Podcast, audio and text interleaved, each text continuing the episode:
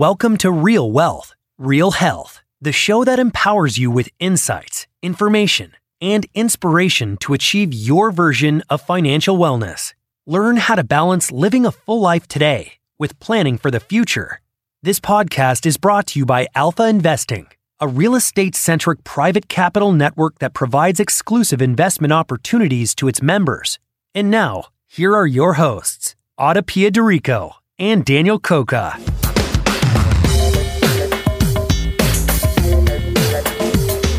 Hello, and welcome back to another episode of Real Wealth, Real Health. Today, we're speaking with Bonnie Koo, CEO and founder of Wealthy Mom MD.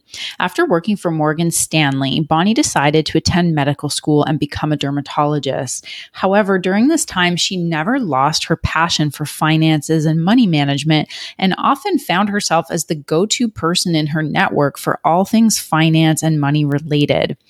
And as her financial financial foundations became more stable while she was practicing medicine, she further developed her knowledge base around financial planning, which led her to creating her entrepreneurial online business, Wealthy Mom MD.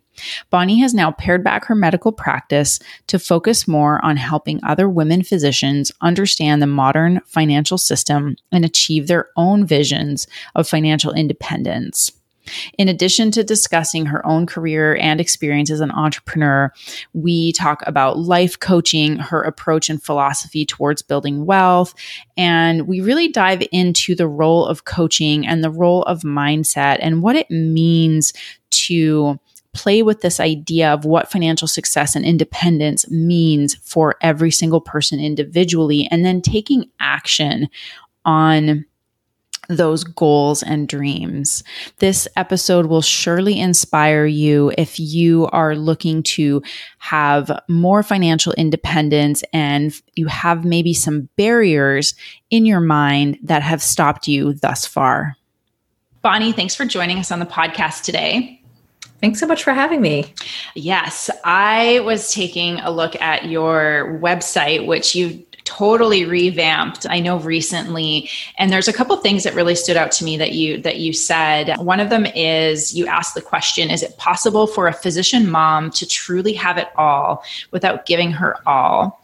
And then that your mission is to empower women physicians to build wealth and create the life that they want.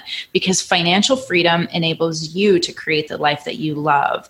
And we could not agree more. So how did you get to where you are today starting i know you had a stint you worked at morgan stanley at some point in your life and then you became a dermatologist and now you're putting that all together to help other women achieve financial independence.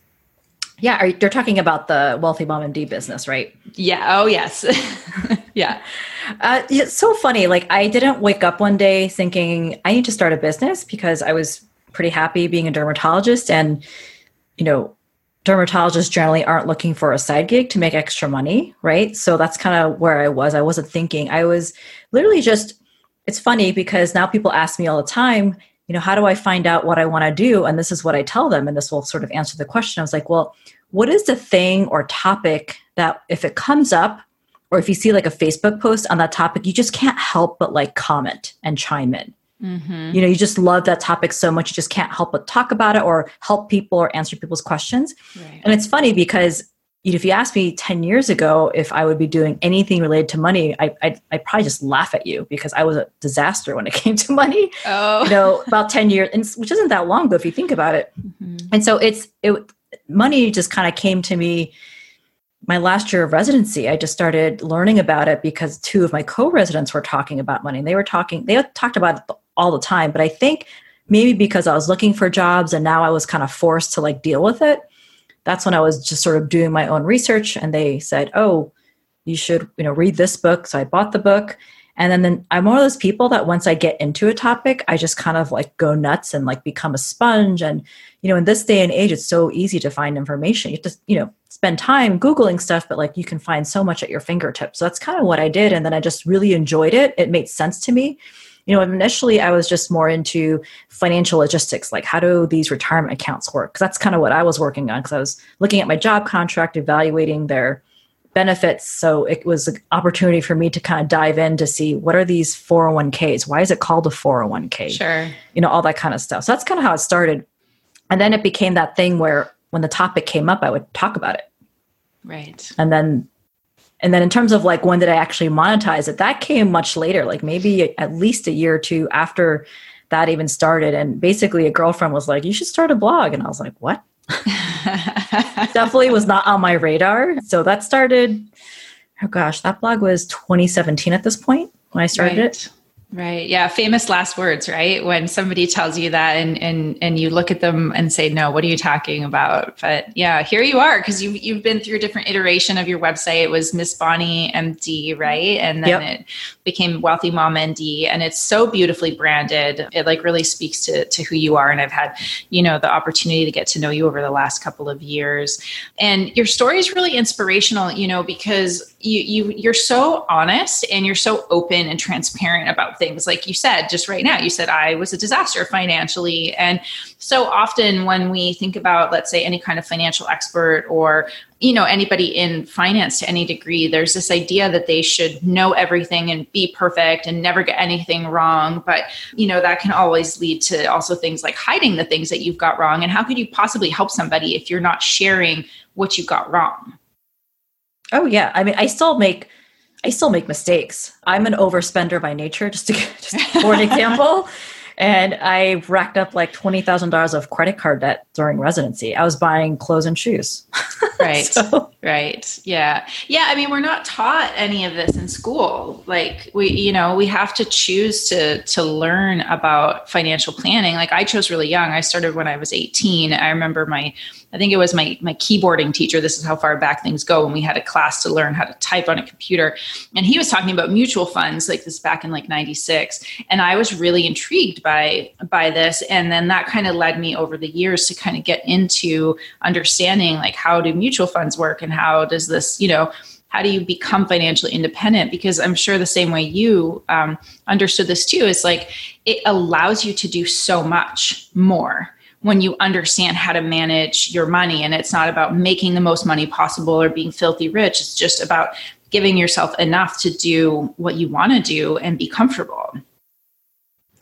Yeah. I mean, money is a tool, it's a great, powerful tool. And if you have enough of it, then you won't you know have to stay in a situation you don't want to like a job or you know even like you know, let's say a relationship, for example. I think a lot of women feel trapped because they feel like they can't leave because of money, for example. Oh, yeah. Yeah, there's a lot of stories. There's a lot of stories about that actually, which would be like a whole rabbit hole that I don't want to go I don't want to go down because there's there's just so much there's so much there. But like let's talk really quickly, you know, as you've come through the past few years, you've really come into being an entrepreneur as a blogger. You were a dermatologist. Do you still have your dermatology practice? So my it's interesting you ask because my medicine career has gone through several iterations. I mean, I'm 5 years out of residency at this point. So still early, you know, in terms of like, you know, my medical career because I went to med school when I was 27. So it was a second career for me. So I started out in academics, then prior practice, and I switched to locums, which is like temporary work. Okay. That's how I was able to live in Hawaii for three months over the winter, if you, if you remember. yep. And now I do teledermatology, so exclusively seeing patients online, but I don't do virtual visits on Zoom. It's all they upload photos and then I submit a very thorough report. I mean, sometimes I will have to Zoom with them if I'm starting them on certain medications that that's just required for billing. Yeah but it's a it's such a i actually love this app. It's a job i'd lined up before the pandemic but obviously it's perfect with the pandemic you know going on right now. Because i don't have to you know physically see anyone. The patient doesn't have to take time off from work and like yeah. go somewhere and put themselves at risk. I can't do everything if if someone submits a visit and i can't do it like you know legitly like a mole check i can't do that. Right. And i just you know i just decline the visit and they don't get charged. So mm. that's what i do now. I do that maybe five hours a week Oh, wow. Oh, wow. So you've kind of taken the four hour work week approach to your dermatology practice. Um, I love that. Um, it, it, you're you're just like a like a multi-pronged entrepreneur. And you know as you know we're entrepreneurs as well and we always love speaking to other entrepreneurs about you know about their journeys. And before we dive into like more of like the, the meat and potatoes investing and, and real estate if you're if you'd like to share maybe what some of your biggest challenges have been as an entrepreneur uh, and maybe also like a recent success. And by entrepreneur at this stage i'm talking about with your blog and and with starting this this business around helping women achieve financial independence. So you said biggest challenge? Mm-hmm. So I think the biggest challenge that I'm undergoing right now actually is is growing. You know, in the big it's like there's different challenges at every stage, right? When you're just getting started, you're just trying to like make money, that's like a whole different challenge. And then there's like when you start making money, which is sort of where I'm at, and then it's like okay, how do you scale and how do you grow this business that so that I'm not the one hustling 24/7 on the business. So I'm in this phase where I'm learning how to manage people and learning how to create and implement systems and processes. So I actually love it. It's really fun for me. And I think and I think I even read it in Rich Dad Poor Dad. I think Robert Kiyosaki even said like this is like a skill set you need to learn if you want to become wealthy. So you have to learn how to create and implement processes and manage people. And that is a skill that you don't learn in regular school. Maybe you learn in business school, but I didn't go to business school. And so that's been really eye opening to me, like learning how to do that part of business. Yeah, I think that's always something that, you know, particularly when I was working as a lawyer, there was always this assumption that, you know, as you get more senior and, and people start working underneath you, that you just kind of understand like how to delegate, how to motivate. And there was never really a ton of like mentoring or education or training around how to do it. You just kind of had to to figure it out, right? And so, you know, now in this environment where you know we're all kind of more entrepreneurial here, the importance of that is is just beyond you know my was beyond my scope at that time, and so it's a really interesting process. It's also to hear you know how how well you're doing and how you know much you've grown. It's really a testament to kind of what's out there in in the marketplace and just kind of the desire for you know the folks in, in your network to you know kind of get that coaching and mentoring and, and leadership which is great. And you know one of the reasons that you know i think we connected with you from the beginning I would love to hear just a bit more about kind of what's what's happening on on that front. You know what things are you kind of looking at you know on the investment side you know financial management side like where your where's your future growth headed in, in that in that respect? Awesome question. So it's interesting like i'm still i still feel like i'm still learning when it comes to money. And so it's funny like when i first started learning about money as a resident so we're talking like six years ago at this point you know all i knew was index funds do index funds. This is how you do index funds compound interest plug into a thing and this is this is the thing you need to reach for and then that's it. So that was like sort of like money 101 for me and so that's where i started and i was like okay that makes sense. I, I fill up my 401k bucket. I should do a roth ira and it felt kind of like neat for when i made my first like you know purchase of index fund. It was like scary. You know now i'm like whatever i just said it and forget it now for that.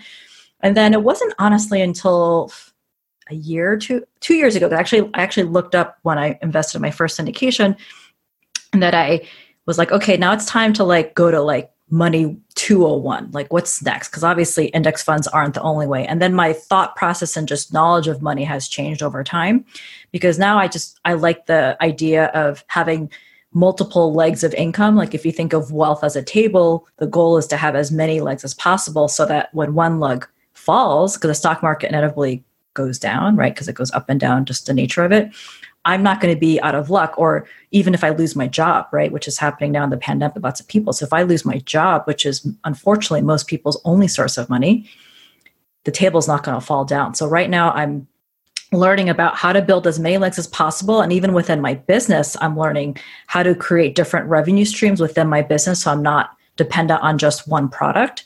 And so I started investing in real estate. This is, you know, for personal finances a few years ago, starting with uh, a syndication, and we just bought our first rental property.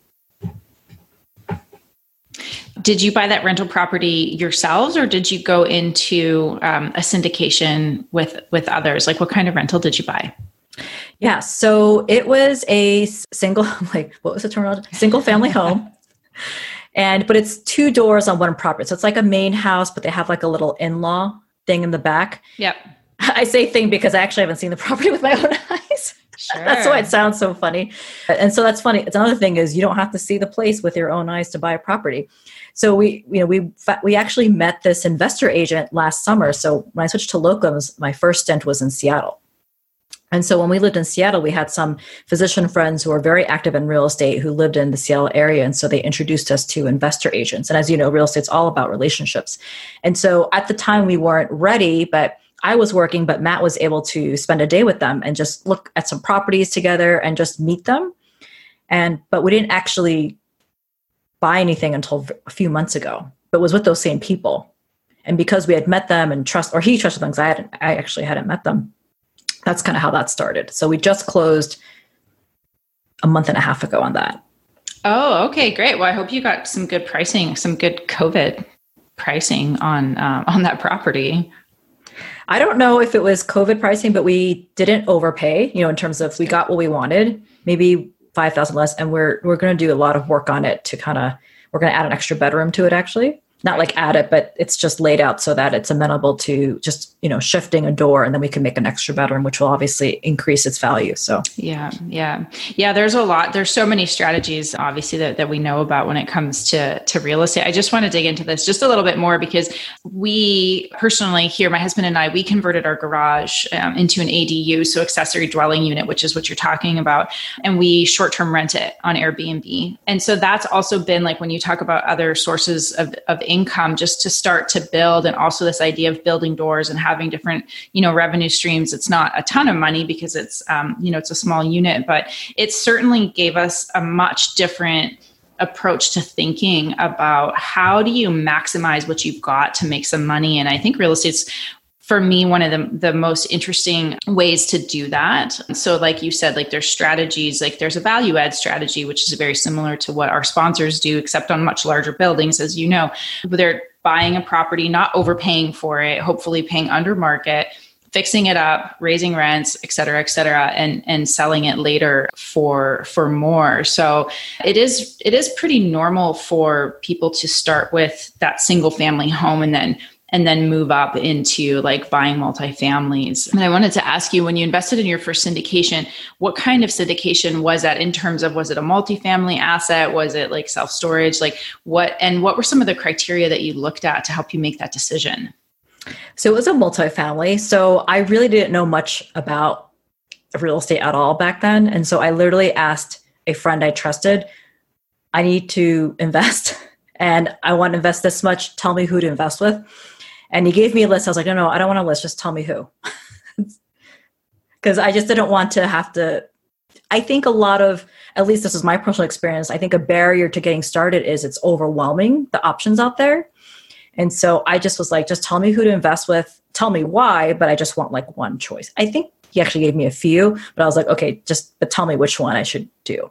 And I was I kind of was pitting a lot on him because I just was overwhelmed with too there's just too many offerings out there.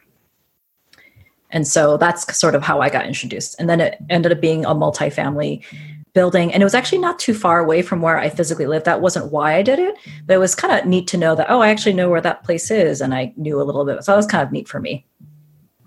You know, one of the things that we notice whenever we talk to, you know, potential new members of our, our network is that, you know, particularly as, as people are trying to maybe get into real estate for the, the first time, it's always this question of, you know, do I want to be a passive investor or do I want to go out and like actually buy something, own it directly, you know, be responsible for kind of what happens? And I think with a lot of what I'll call, you know, the working professionals, whether they're doctors, lawyers, business people, what have you, a lot of people end up on the I've got a job, um, that's my core competency, I spend a lot of time there. I want to invest, but I just don't have the time to get into it actively. I'd be really interested just to hear, you know, kind of your thought process there, because similarly, you know, you started out making passive investments with someone you trusted, and then, you know, eventually moved into, you know, more of an active investor role. Uh, I'd be interested to hear about, you know, your thought progression there. Yeah. So definitely in terms of why I started passively was just like you said, I, I was busy. I didn't know anything about real estate, and passive sounds easier, basically, right? Less time. I still had to, you know, put money into it, but it didn't require much, you know, effort or time except for picking it and then, you know, setting it up so that the money transferred over type of thing. And so that's, and then I did that, and then I invested in a, you know, second syndication.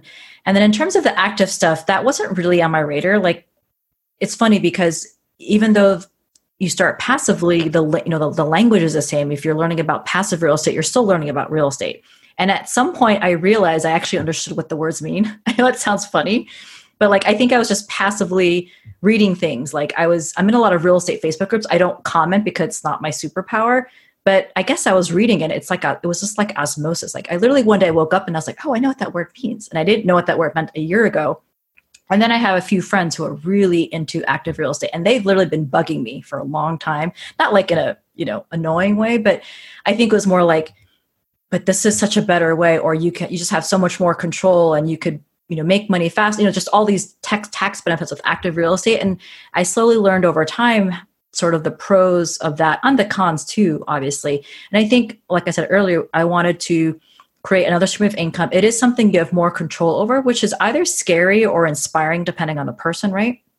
And I think if you're an entrepreneur, active real estate kind of the skill set's the same. There's something you have to be creative and willing to take, you know, risk and do things. And then also, you know, I feel lucky in that I was willing, I had a partner who was interested in real estate, had some personal experience as a homeowner, not so much as owning rental real estate. And he was interested in sort of taking the lead on the active side. So obviously we made the purchase together in terms of like deciding this was the right place for us. But he's taken the lead on doing a lot of the legwork because I already have a business that I have to give time to. And active real estate is not a, you know, you can do on the side depending on how much control you want or not, which I, which I think is also another misconception that direct real estate has to be so active. It can be really hands off if you want it to be. So that's what I learned. There's so many different ways. And I, I think that's what I really like about it is there's kind of something for everyone but I can see how that can be overwhelming for a first timer. Yeah, there's I think like uh, like anything right when when you start you don't know the jargon you, like you don't know the words it, even you know even for me like i have a background in, in financial planning and it took me a while to understand commercial real estate like with all the all the different acronyms all the different ways that you can calculate returns and you know all the things that go into it. And so i think it's really important to also be compassionate with ourselves right? Because like if we're like strong a types like we we want to know everything. We want to know right away. We don't want to be wrong. You know we want to get it right.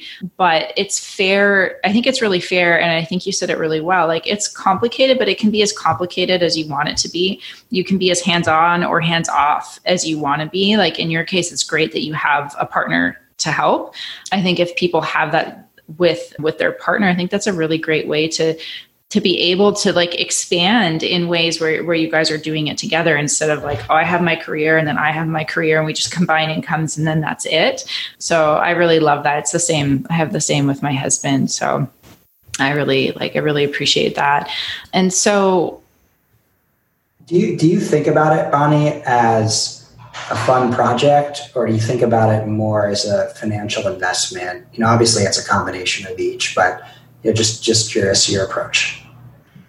Oh, and you know what? It's interesting. I think if you just said, "Is it just financial?" I'd say, "Well, we're investing in real estate for financial reasons," but it also has the added benefit of being a project and you know kind of like an entrepreneurial project in that regard right because for example we, we're just we just got quotes for the renovation we want to do and just kind of going back and forth and deciding if we're going to accept the whole you know pro forma or not, that sort of thing. So it's I'm not super involved, but I like to review all the big financial decisions because it's a you know I think it's a sixty thousand dollar you know renovation, and so it's been it's been more fun than I thought. It's funny because a year ago when my friends were saying you you really should start look into direct real estate, and I was like you know with you know basically putting up a cross like ah, I don't think so. That's not for me, and also and this kind of goes into like you know me as a coach I literally believed we didn't have the money to invest in it. And so that sounds like a fact, right? Like if I told you, oh, we don't have money to invest in real estate, most people be like, oh, okay, that makes sense. But like that wasn't true but I thought it was true, which which kind of blows my mind because I'm a coach, so I feel like I should have recognized that. But that's the thing with human brains is no matter how evolved you are, how much coaching you get, your brain still has brain farts literally about things like that. So it's yeah, it's, it's a, go ahead, go ahead, sorry. No, no, you go ahead, Dan.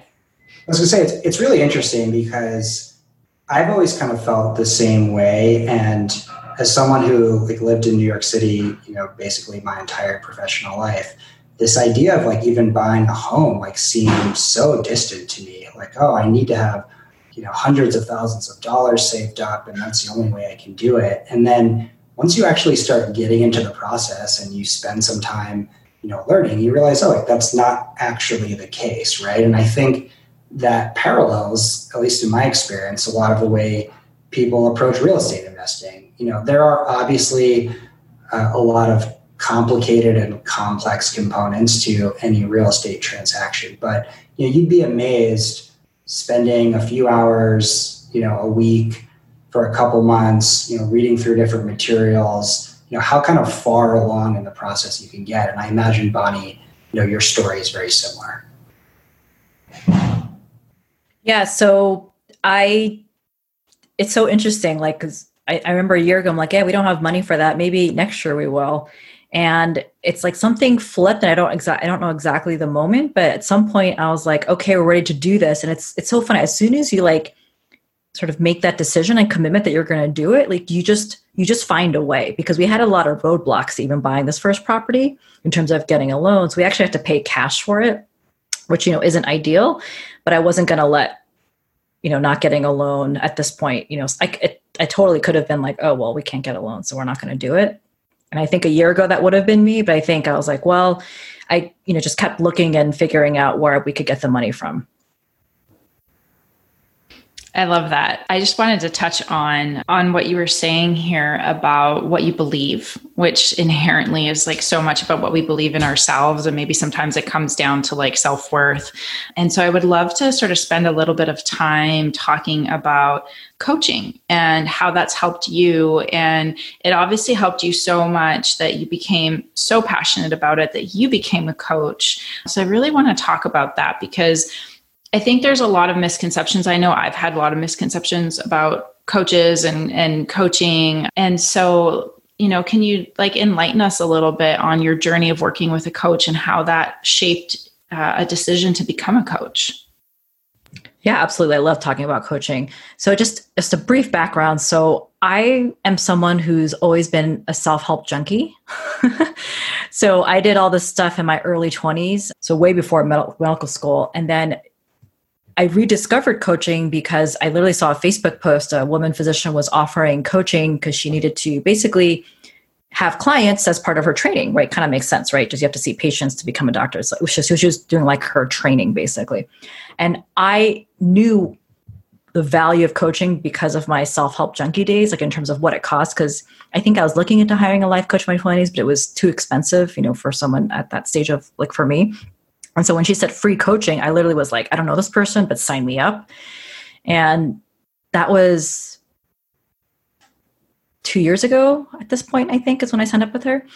And so I guess the reason why I decided to become one was because the more I learned about it, and it's funny because you would think I would know more, but it's like working out, right? Like you work out, you build some muscle, but you have to keep lifting weights to keep that physique, right? And that's yeah. the same thing with self help co- and coaching. So people coaching is different things different people. The type of coaching I am trained in is also called thought work. And so it's really just learning how the human brain works and basically like I teach my clients things about themselves. Like it's it's kind of like money. Like it, this needs to be taught in school. Like it's crazy to me that it's not. And so, so the basis of the coaching I've learned is basically that your thoughts, which are beliefs, create your feelings, your feelings create your actions, your actions create your results. And so, literally, what I tell people is you create money with your thoughts because it's true.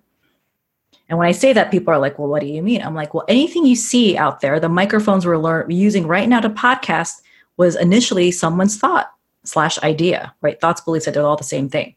So someone created, thought of something, and now we have a microphone.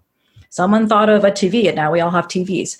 And so that's the same thing with money, right? We create, you know, value with our thoughts. So once I sort of saw that connection, I was like, well, I have to be a coach because that's, I just saw that as taking things to the next level and my ability to really teach and help people around money is because so many people have all these, you know, limiting beliefs about money because we grow up with all this, you know, BS about money, what it, you know, that we shouldn't want money. It's like bad to want money. We don't want to be that rich, greedy person. So if you think about it, even like in movies, all the villains are like rich. right. Or they want all the money in the world to destroy everybody. Yeah. Exactly. so you we kind of have to unpack a lot of stuff we've absorbed since we were kids. And so that's why I love coaching. So I coach specifically on money and I also coach on business too and you know this this applies to any sort of area of life. So i have a life coach i have a business coach and it's something i'll always invest in because i just feel like you know you with money if you want to create a lot of wealth and that's not that's not everyone's goal obviously you really have to take your mind to the next level to create that kind of money. Yeah. And so i feel like i need to be not like i feel like but it, for me it's like i'm just curious as to what i can create in the world mm-hmm. and sort of as an example to show people that it's possible to do that. And, and my mentor, Brooke Castillo of the Life Coach School, like she talks about money openly and she freaks a lot of people out about money because she's so open about it. But you, it's one of those things that you have to start talking about. Like it's kind of interesting. Like, you know, the last time we sat around with friends, like who who knows what that was at this point? Like you don't go around exchanging each other's net worths, right? It's just not something you talk about. But it's so interesting. Like everyone wants more money, I think, mm-hmm. whether they say it or not, but like I think that's true. Yeah. And but no one wants to talk about talk about it. Yeah, that's interesting. Yeah, there's it always comes down to what conditioning or like essentially like programming that we learn from a young age. I do, like you, I do a lot of personal development work. And I'm not a coach, but I am a facilitator in Psych K, which is a subconscious reprogramming modality, which is really, really interesting when it comes down to making like permanent rewiring changes like inside your beliefs. So, mm-hmm. really understanding how to change it. And emotions play such a huge role because they're magnetic, right? Like an emotion will magnetize what you're creating with your thoughts. Like a thought is electric and emotion is magnetic. So it just has that electromagnetic kind of, you know, it's a frequency. But anyways, it, it, it has that function. So I love hearing you you talk about that because it's it's very it's very much what I understand as well. And it's really hard sometimes to do that for ourselves and so having somebody alongside like you're like you're saying the analogy of exercising it's the same thing with having you know, potentially like a trainer or a coach on the fitness side where you can essentially hold up a mirror to yourself yep. around especially what you believe you can't lift or how far you can run or like you're saying how much money you can make and so i would love to ask you just in your experience what are some of the primary limiting beliefs that people that that people have essentially like whether i mean you work mostly with women and i know we have a different set of them so maybe let's focus on those. Like what are some of the key core limiting beliefs that are holding us back? Yeah that's such a good question. Well first i want to say that i love what you said about reprogramming beliefs. That's basically what i do as a coach. Like that's my job is to help people reprogram like download new software into their brain. Yes. And then people don't realize that they can download new software and it, it's like it's just awesome to see that people do that. Anyway core limiting beliefs. Oh i think the big i think honestly it's kind of like the main thing i see is people just don't think it's possible for them to have money or for them to have like money freedom. What and it's not even like a number like they want 5 million dollars but like it's like they're so used to money being hard for them they can't see another way even though they want money to not be hard for them. Yeah. They can't like it's, it's and it's also so comfortable for them. And so that's another thing you know with thought work is our brains love to be efficient. So even if you're replaying a belief that's clearly not helping your bank account it doesn't matter that it's not helping your bank account. Your brain is like well this is like we've been playing this for decades. So we're just going to keep playing this belief because it's just easy and we don't have to spend any energy. Because to download new software literally requires a lot of energy and effort to reprogram. Yeah. And a lot of people, well, just, you know, just, you know, primitive brain doesn't want to deal with, doesn't want to deal with anything like that, basically. Totally. Yeah. And so, and then also with money is even though I'm not sure this is so much a core limiting belief, but what I see a lot is people like the idea of wealth, whatever that means to them. because mm-hmm. I don't say like, oh, wealth means you've attained this, you know, net worth. People are afraid of what other people are going to think of them if they have more money. So I see that a lot. Oh, They're worried about what people are going to say about them because I think at the core, one of the core human desires is to be accepted by the pack, right? Yeah. yeah. And if you're suddenly like the rich person, people sometimes don't like that. Yeah. And so yeah. I see that a lot of fear of, you know, going against the grain. And so I literally tell people inside my course, you need to find some people who love money. I'm ser- and that's yeah. like and and have money because people yeah. who have money and love money, they love talk and also beliefs are contagious. So you have to hang out with people who have the beliefs that you want because it just helps you download that new software. And so I say that a lot. And then I think there's just this thing that people believe like, oh, actually, I was asking my stepson this over the weekend. I was doing a little teaching. I was like, oh no, not my stepson, my my niece, or was it my nephew? One of them. We were uh, just visiting them recently. I was like, how? Where does money come from? I just asked him because I was just, you know, he's in fourth grade, right? I'm like, where does money come from? And he was like, oh, it comes from like that machine that prints paper. I'm like, no, no, I don't mean literal money. Oh wow. I was like, I was like, where does money come from? He's like, oh, he's like, well, if you have rich parents, and I was like, well, if that's the only way to get money, like that's awful because that means I'm never going to be rich. You know, I was kind of, you know, joking right. with him a little bit. And I was like, is that the only way you can have a lot of money? And we were just having this conversation. But there's all these misconceptions that you have to be born into the right family. You know, it's it's like if you're not like Bill Gates' daughters and sons, you're never going to be rich. Like that is there's definitely a lot of that going around. And so it's like they see themselves as someone who's never going to become rich. Just like if um, someone is overweight, they can't see themselves as like a thin person. I think it's kind of a very similar analogy there. Yeah. They just can't see themselves as someone who has a lot of money. So, yeah. Yeah, that that one's I don't have kids and I don't surround myself with them, but I always think how how much they speak truth because they have no filters. And there's so much there's so much in there and there's so much to learn. And i do recognize some of some of those in myself too like this idea that having you know having more means having too much means i you know i think i'm better than where i came from. You know my parents are immigrants and we were never rich. We were often like you know not really having great christmases kind of a thing. And and so it's really this this idea that like i can get what I need to get and achieve what I want to achieve. But at the same time, you know, what will they, what will others think of me if I do, you know, achieve a certain a certain thing? And i i did some work on this on myself and i realized that a lot of it came down to an observation of jealousy in my parents and you know specifically my dad where he would speak badly of people with money. Uh, and it was you know it, it's jealousy that comes out because it's envy. And so i recognized that and it kind of had this cross effect with me where i internalized that to be well if i have more then my dad will say those things about me and it goes back to what you said about acceptance and and love so they're, they're all really great insights and we just have to sort of do that that work on ourselves to have that reflection and see where it is so that we can say wait a minute that's silly I know my dad loves me. He's excited when I do well. So I I can just, you know, put that program in the trash and hit empty, you know? Yeah, I like that analogy, hit empty. I'm going to use that. like permanently delete that stuff, you know? That stuff's got to go. Dan, did you have anything you wanted to add to that before we kind of wrap up?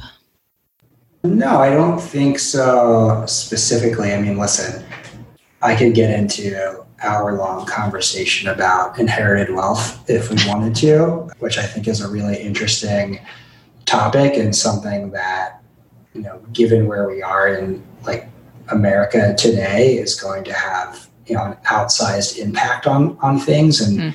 you know, we were talking about this the other day at a, a higher level on It's just, you know, you know, I grew up in a very, you know, middle class family as well, like first person to go to college in my family, and you know I was surrounded by you know a socioeconomic class of people that were very similar to my family, and then you know as I went to law school and then started working at this big law firm in New York City, you know, all of a sudden, like I'm surrounded by this group of you know relatively wealthy people, and you know the the impact of inherited wealth on you know someone in that position or or you know the, my friends and colleagues. It's really interesting just to think about how quickly you're able to kind of move your life forward, the risks that you're able to take, you know, that you can't when you have to worry about paying your student loans off or you know you're renting instead of owning and so you're trying to save up for a, a down payment on a home things like that. And so i read a really interesting quote maybe last night. I, have been rereading uh, liar's poker which is something i read in college when i thought i wanted to be an investment banker but there was a really interesting question about or, or comment around you know banker bonuses and that you know no one actually feels wealthy they just get to varying degrees uh, of feeling poor, relative degrees of poverty, as they increase their wealth, move into you know different social classes, and then ultimately realize I'm not as wealthy as the people around me, and then that leads you back to that you know initial thinking of well, I actually don't have that much, and so. I know I said I didn't have anything to say on this topic, but I guess I do. And yeah, just an observation which I think is consistent with what the both of you have been been chatting about. I could also talk a lot more about inherited wealth, and it's it's interesting. It's like which came first, the chicken or the egg? Like, do they have money? Be, do they have money and think money is easy because they have the money, or are they born into wealth because their families believe money is easy and they have the wealth? Right. So I always find that kind of interesting because people with money they think very differently about money than people who've struggled with money. So it's I find that fascinating. Yeah, there's there's so much psychology in this. It's probably one of the reasons why we struggle the most with money and with with building wealth because it's so foundationally tied into our beliefs about our own value and our own worth. And Dan, when you were speaking, it kind of made me think that, you know, anytime we're comparing ourselves, it's a zero sum game. Like we will never win that comparison game no matter what. So I'm always really cognizant of that and it's easy to spin into that and and be able to discern Bonnie like when we were saying before who you surround yourself with and what their beliefs are and you know in the context of what we're talking about here obviously you know what they believe about wealth and their ability to live a good life and so you know, to wrap up, I would love to ask you, you know, what do you think about building wealth and what does wealth specifically mean to you? Yeah, so what is wealth? So, one of the reasons why I chose the word wealthy in my brand name is because obviously it is a money word, but I also feel like it represents, you know, much more. And I think when I was looking at definitions of wealth, you know, obviously the first definition is always like about a money thing, but then I think it also just means, to me at least, you know wealthy in other all areas of your life. So being wealthy or rich in your relationships and love you know money like having that sort of like ideal life. So that's that's to me what wealthy means. And, and money is clearly a component of it but it's not everything right? Because you can be rich and unhappy and you can be rich and happy I'd rather be rich. And, I want to be rich and happy. right. Right. so. Yeah. Yeah. Yeah. And so when, you know, as we take this, like, as you're taking this approach and really like working with your own psyche and your emotions and people and, and business and what are your thoughts on, on what uh, constitutes a healthy financial foundation?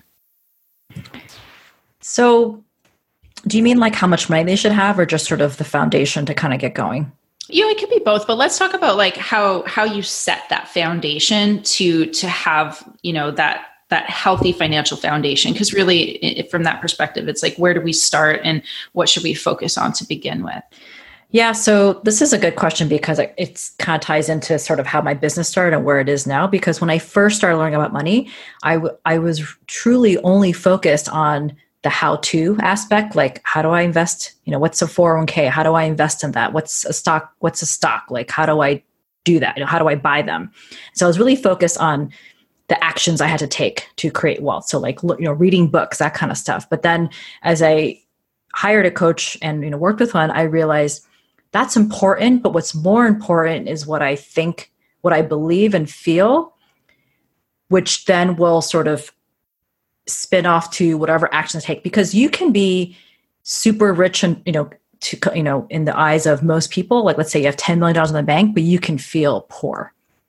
And you can be scared of losing that money and that's just not a good way to live. And so i guess to me a solid financial foundation i think most people focus on oh read a book on how to do xyz that is important but what's more important that's focusing on the how because people always want well how do you do this? How do you go from a which means like zero to z like you know wealth the how is never as important as the the mindset. And so i think it just all starts with really getting introspective and learning how your brain works. So I, i'm a huge believer in coaching. I still pay and invest a lot of money myself in coaching. So it doesn't have to be expensive. I kind of feel like coaching and self-development is like the gym. Like you can pay for a one-on-one trader which is obviously going to be the most expensive version but there's plenty of free versions out there or lower cost like group fitness like the or there's Orangetheory versions right?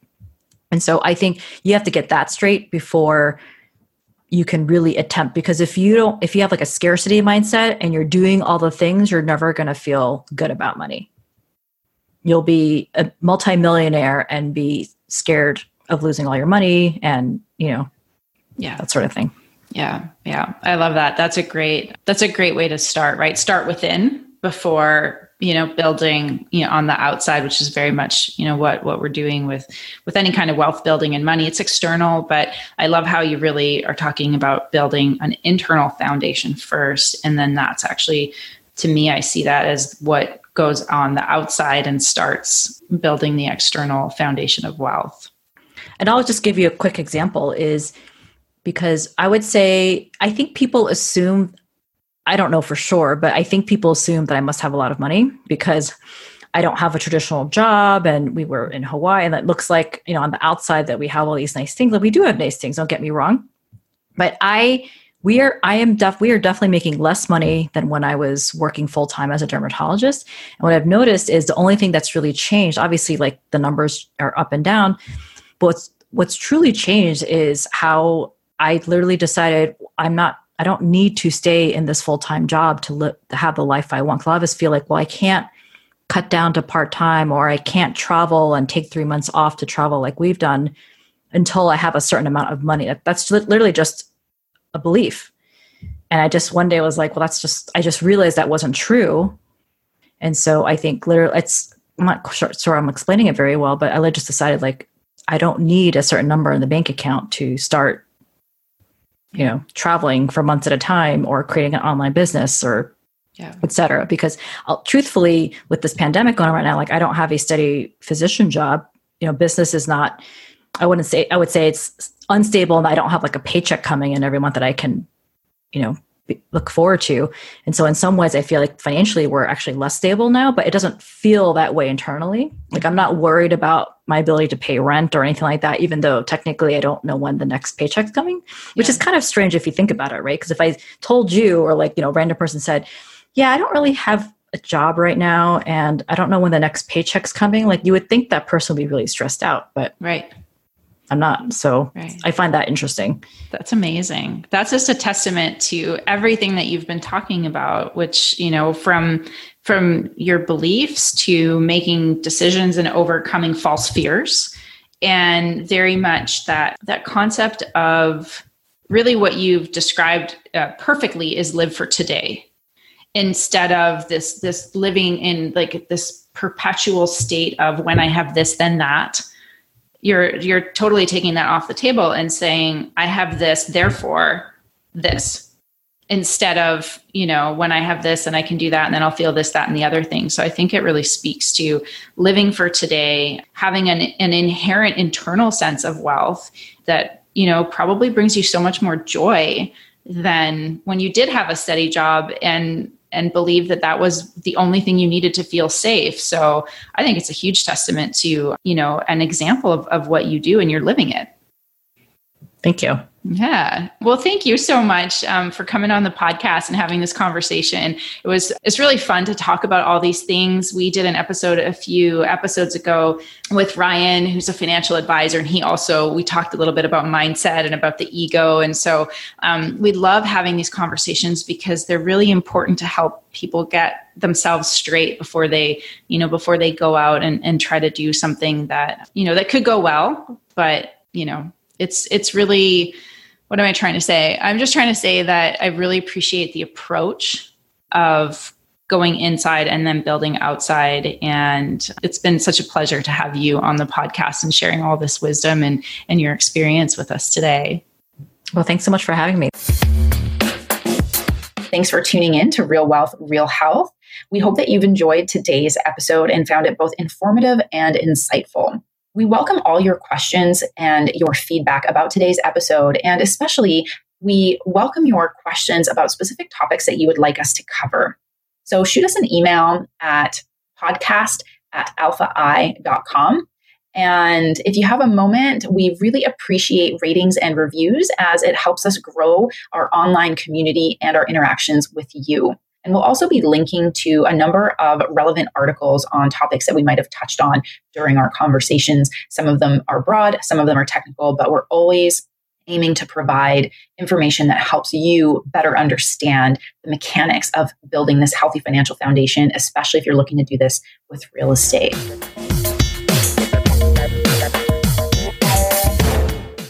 This podcast is a part of the C Suite Radio Network. For more top business podcasts, visit c-suiteradio.com.